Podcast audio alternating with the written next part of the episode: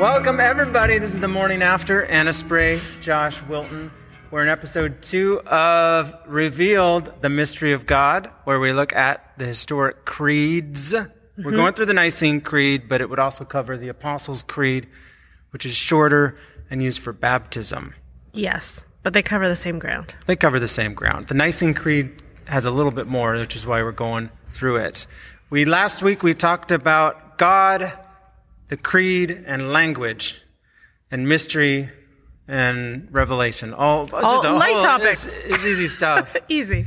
and this week we're taking the first little sentence, which is God the Father Almighty. Anna, you preached on this, so they will have a podcast or a sermon on this, but for those of uh, f- for those who don't want to chase it down, why don't you give us a quick summary? Well, essentially, I was talking about those two aspects of God that are first revealed to us in the Creed that He is the Father, but He's also Almighty. And I talked about what those terms mean. Um, I talked about adoption, that God adopts us as our Father, about fatherhood. What does it mean when we say that God is our Father? Um, I talked about God versus idols, which our scripture from Isaiah 44 and 45 was talking about, you know, how do they, how does God measure up compared to idols? And just the compassionate love of God, that that is essential to his character and who he is. Um, primarily in wrestling with this question of who God is and how does he relate to us is we're trying to reconcile ourselves to the fact that he is father, so he's close and wants to be close to us, but he's also almighty. And so he's the supreme authority that we have to submit to, which is not really something human beings like to do very much. No. How do we carry those things in tension? Oh, it's a good summary. Thanks. So, would you consider your adoptive father uh, more close or more authoritative? Uh, more close. Yeah, Okay. for sure. And how do you think that's affected your relationship with God? Um, I think we all have expectations of our parents that they're going to fulfill more than they're actually able to do. Yeah. So I think all of us go into the parent child relationship having expectations that my parent is going to show up for me, they're going to do this, they're going to do that. But every parent falls short at some somewhere along the way. So like my dad's a really soft-hearted guy, gives great hugs, he really cares but he was also working a lot. And so he was absent a lot and he wasn't able to necessarily relate to my day to day life as much. I think every parent is going to fall short in some kind of a way. And so for me, when I became a Christian, being able to call God Father and and relate to God as Father was a great relief because like, okay, here's a parent that finally knows everything that I would hope that they know about me. Yeah. Here's a parent that's invested in my day to day, that relates closely to what I'm doing and what I'm thinking about. And here's a parent that I can go to at any point when I need input, when I need wisdom, when I need insight. Um, the thing is, all parents on earth are human and fallible. So they're always going to let us down, no matter how good of a job they tried to do. Um, and you mentioned this actually in your sermon the week before. It's like the gift of the church is the gift of each other. And so, in some sense, we can fulfill some of those points of need with other Christians in our community, and that's great. But ultimately, God is the one that wants to relate to us the most closely. And so, the journey of a Christian is how do I get to know the supreme ultimate being Yeah. in a close personal way? And how do I manage that tension that yeah, he's supreme and he's ultimate and and there's a lot in the Bible about how I am to live according to who he is. But he also has this deep compassionate love for me. And so how do I reconcile myself to both of those aspects of who God is? The closeness and the distance. Yeah. Yeah. I remember when my eldest was born, he was three and a half weeks. What is it? 33 weeks, mm-hmm. something. And so we were rushed to the hospital, emergency C section. He was a little guy. He was in an incubator for like seven days, and we had to like glue Velcro onto his eyes and have like felt glasses because of that. He kept scratching them off. And I was just wiped. And then he had colic, so he was crying all the time when we finally got home. It was the worst. And I remember I was at St. Simon's, North Vancouver, mm-hmm. like an associate pastor there. And it was Father's Day. And so the rector there, Ed Hird, he calls me up impromptu as he did all the time. Yeah. That's where I learned it. And tell us about what you've learned about God as Father on this Father's Day since you're a new father. And I'm just like bloodshot, huge baggy eyes. And I'm like, Not a good time. Yeah, I've learned that I am not a good father, is what I've learned. Is this irrationally wanting to throttle this kid with colic. Yeah. And it's this study in opposites, isn't it? Like you get, like Andrew, your mm-hmm. adoptive father, has so many great qualities. And you go, oh, that's what God's like. This is a mirror. Yep. And then you see the gaps. You're like, oh, but God as father is way bigger Yeah. than my dad. Yeah. And I think everybody has that story. You have these massive expectations, spoken or unspoken, of what you think your parents should fulfill for you. And then as we progress through life, we realize, oh, our parents are actually human. And that's a hard realization when you become a parent yourself. That like, how can a human being satisfy all of these expectations that a child has?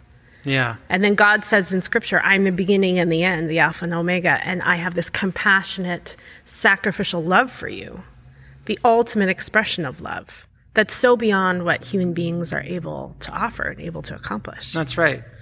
It is tricky, this father name.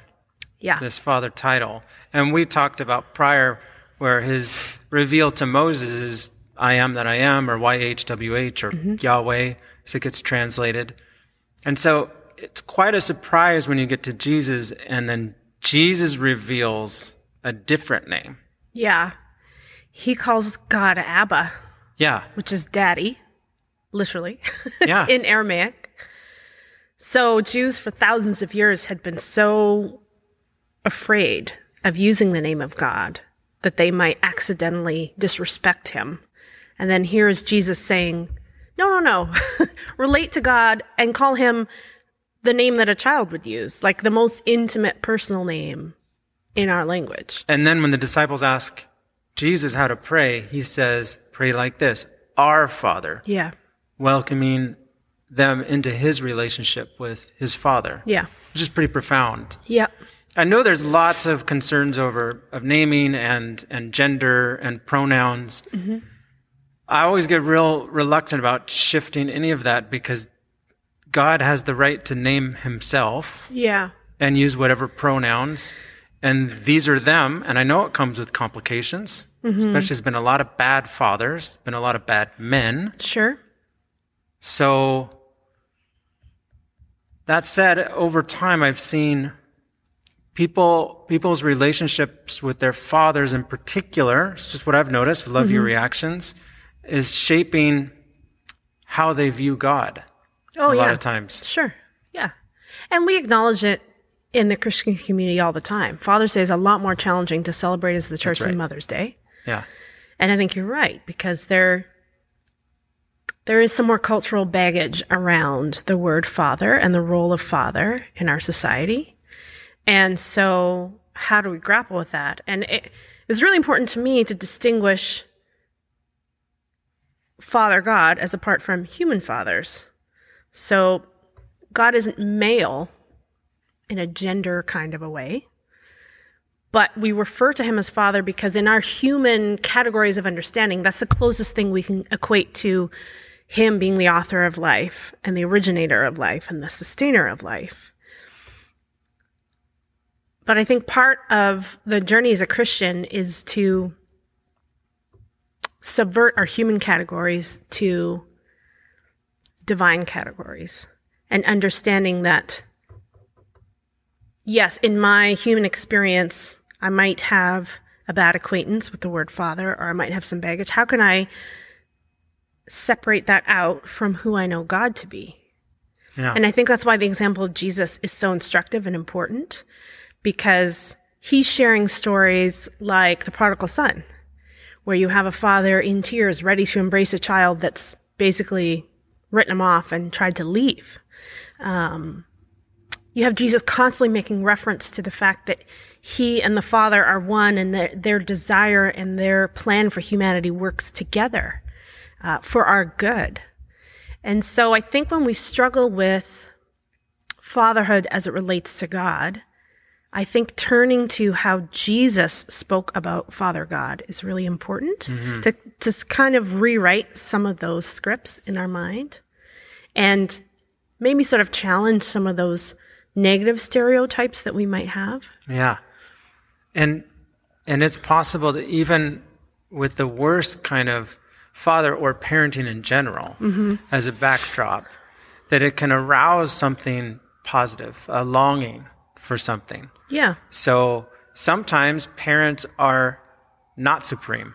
Mm-hmm. Like they give too much control to the kids, for example, and then it's craziness and there's a lack of stability. Sure. And you want more control. Other times, they're way too overbearing. Yep. Too much control. Want more freedom. Yeah.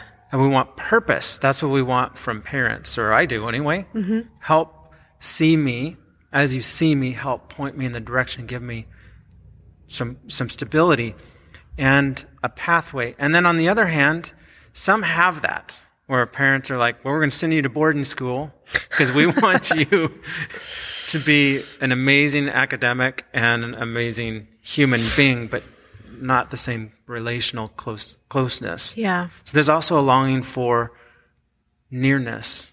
Yeah. And that's what we get. At least that's my desire for God, Mm-hmm. is to be both close but also in control, almighty. Yeah, that he exercises his authority too. He's you know, able, I, yeah. I talked about the fact that why would, you know, to reach out to someone for for help who doesn't have the ability to help is a frustrating exercise. Yep. But the fact that we have access to God who actually has the power to do something about the things that we care about is a much more fulfilling experience. Creates a different conversation. Sure. It's more like, where are you? I know you can do this. Yeah. I believe you can do this, so why aren't you doing this? Right. Right. And God can absorb that frustration. He's a ready audience for that. I mean, Yeah, and Father is first. That's the thing. God, the Father Almighty. Mm-hmm. The relational element precedes the power component. I think that's in, I've got a catechism here uh, called To Be a Christian. And this isn't unique to Anglicans. Lots of traditions have catechisms that include the creeds. And here we've got, um, oops, where are we at?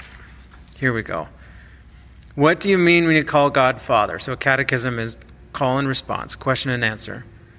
And the answer is, according to, to ANiC, when I call God Father, I declare that I was created for relationship with Him, that I trust in God as my protector and provider, and that I put my hope in God as His child and heir in Christ.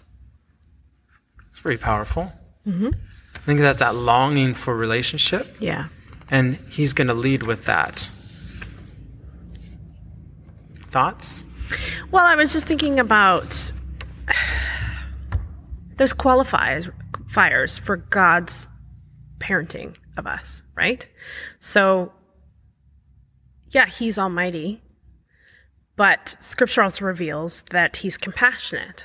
So he's not as you say that example of just a disciplinarian over authoritative um, you know, I was talking about how in Exodus 34, like one of the first things that scripture reveals about who God is, is that he's compassionate and gracious, slow to anger, abounding in love. Like that's one of the first sentences expressed in scripture about who is God and what is his character. And so what the story of Exodus and the unfolding story from there teaches us is that God's compassion will always order his action we might not always see it that way. Yeah. you know, we might see God's failure to act or perhaps acting in ways that we wouldn't have subscribed to as not compassionate or uncompassionate. But we trust that submitting ourselves to God as Almighty means that ultimately we trust that this is who He is and He will act according to His love and compassion. And so even though we don't see the reasoning for that now, hopefully one day we'll understand. Yeah. I think it's so important as we discuss the creed. It's not just about, I'm intellectually assenting to all of these things about God and who he is. That's correct. Yeah. I'm, I'm trying to believe into them, and hopefully over time I'll understand some more. But there's a posture that we have to assume that we are not the ultimate authority of our own lives. And so for submitting to God Almighty, we're trusting that his ways are greater than our ways, his thoughts are greater than our thoughts. And even though I don't intellectually totally understand and assent to all that he is doing, I'm believing and trusting that what he's doing is good. You have to, uh, it's got to be that component. I mean, it's brilliant having the father there, the relational element there prior, because I'll just spin out trying to think of, well, why did this happen? Why couldn't this? Yeah. There's had to be a better way. But if it's our father, not just mine, Yep. right? Then there's a lot more people involved, and I don't know what the best is. Right. What I want benefits for myself, but I don't know how they're going to relate to other people and impact those around me. Mm-hmm. My parents split up when I was grade 12. And so I went off to university and they both started new families shortly after.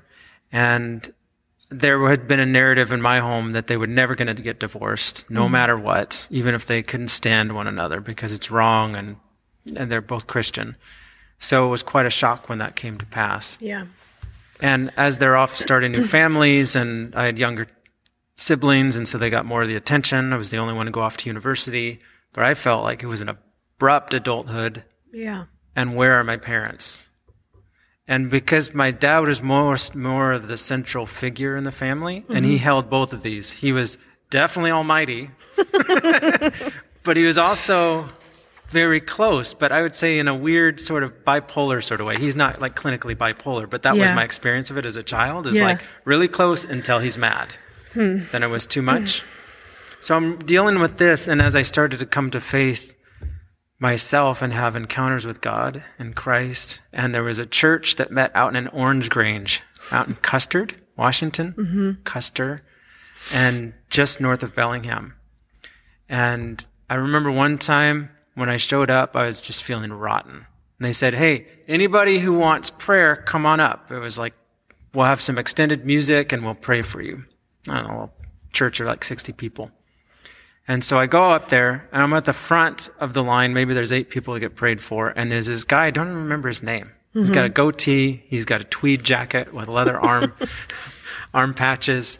And he goes, Josh, God told me to pray for you. So don't go. We'll get back to you. And so we went through the rest of the line and there'd be a group of people laying hands on and praying. It was, it was impactful. And by the time it got back to me, he puts his hands on my forehead and I thought he had a, like God told him to pray something specific. No, it was, it was just empty silence there for like five seconds, which is an hour in prayer. Yeah. Yeah. Yeah. And, um, and he says, Josh, I am the Lord your God. Says, I am your father. I will never abandon you. Hmm. And I was just, boom, leveled me. Yeah. Because there was such a strong sense that my dad had left. Yeah. It was, it's, that was the thing. It wasn't even, I've got a plan for you. Yeah. You know, it was, I'm here with you. Yeah. And from that came the trust and a plan. Yeah. Which then gets exercised over decades. Yeah. It was powerful. Yeah. For me, it was Psalm 139. Hmm. I formed you in the secret place. I, I knew you. Yeah. this idea that God knows us before we're even conceived and born. So, as a child of adoption, all that information that wasn't ac- accessible for me, God, His foreknowledge of me began before even human beings entered the story. Yeah. So, yeah, there's this idea that, wow, God the Father knows me intimately in, in more ways than any of my human parents could possibly know me. Yeah. And so, when I am looking for my purpose, wisdom, discernment, who better to appeal to than the one that knows not only who I am, but what I need? Yeah. So, like in your experience, you needed to hear that, that Yep. there was a parent that would be around and be present. In my experience, I needed to know that there was someone who knew me better, who knew me more completely than I could know myself. It's pretty cool. Yeah. Yeah. It's a it's a range and it frees us from putting too much expectation Exactly. on our parents, which is obviously evident because of the way you preface this whole thing. Yeah. A lot of people don't have that experience or frame of reference to kind of detach from their parents and go, well, they did their best and they were good in these ways, but not perfect. Yeah. And that's true for all of us. Yeah, better be. I mean, those of us that parent our parents it'd be pretty frightening if perfection was possible, because I'm not going to get there. And nope, nope. And There's a lot of discussion in Christian circles these days about being reparented by God, hmm. whether through the Christian community or through spiritual direction. This idea that whatever lack we experienced as a child, that God more than wants to make up for that. And so as we give ourselves to Him as His children and submit to His authority and allow Him to rewrite some of those relational grooves that were damaged or disrupted. Um, and that is from that experience that we gain our self understanding, that we gain a sense of what is the model of love that God wants me to follow, and how can I understand that for my own life? Yeah. And here's this why do you call God the Father Almighty? I call the Father Almighty because He has power over everything and accomplishes everything He wills. And together with His Son and Holy Spirit, the Father is all knowing and ever present in every place. Mm-hmm. I don't know. That's a tough pill. That one's harder for me than the Father one. See, I listen to that and I go, oh, phew, thank goodness. That's a great relief. Yeah. That the God, the Father is present in every place. Great. So there's nowhere I can go that He isn't already there. That's the Psalm 139. Mm-hmm. Yeah. When you back up and try to think about the state of the world and the state of my life or your life, that's where I start spinning out. Because I don't know, does it, it doesn't look like He has, but why does it seem like I want people to know Him more than He does? Why does it seem like I want people to be healed more than he does. Yeah. Then I have to go back. That's why I have to go back to the Father. Yeah. Always back to the Father. And as we see, the creed is way more than just this first sentence. Mm-hmm. This is the opening. Then we get to see the Son. Then we get to see the Spirit and we get to see the work and the promises. And the job of the Son and the Spirit is to reveal the Father. Reveal the Father, yeah. Yeah. So as we explore that aspect of the Trinity, we learn more about who the Father is. Yeah. That's fantastic. Do you have any other final words? You know, the thing I wanted to say to everybody on Sunday I didn't get a chance to was are we able to trust God and embrace Him as our Father and as Almighty? Are we able to receive Him? And maybe it's a case of we really struggle to believe that God loves us. Hmm. Maybe it's that closeness aspect that we struggle with. Or maybe it's the almighty aspect. You know, why would I submit to an almighty, ultimate, all knowing God? I don't, I might not really trust who he is. Uh, and some of that sort of baggage that we spoke about. Am I carting that around so much that I allow for my negative human experiences to impact how I see God? Yeah. So, how can I lay those things down? and actually receive God who he is. And even though I don't understand all of who he is, I'm I'm saying the creed trusting and believing that I'm that I'm my understanding and my faith is going to grow over time. And that's the point of security. Yeah. I can't remember early on it was maybe just 2 years into the church plant and we did a conference with a couple other church plants.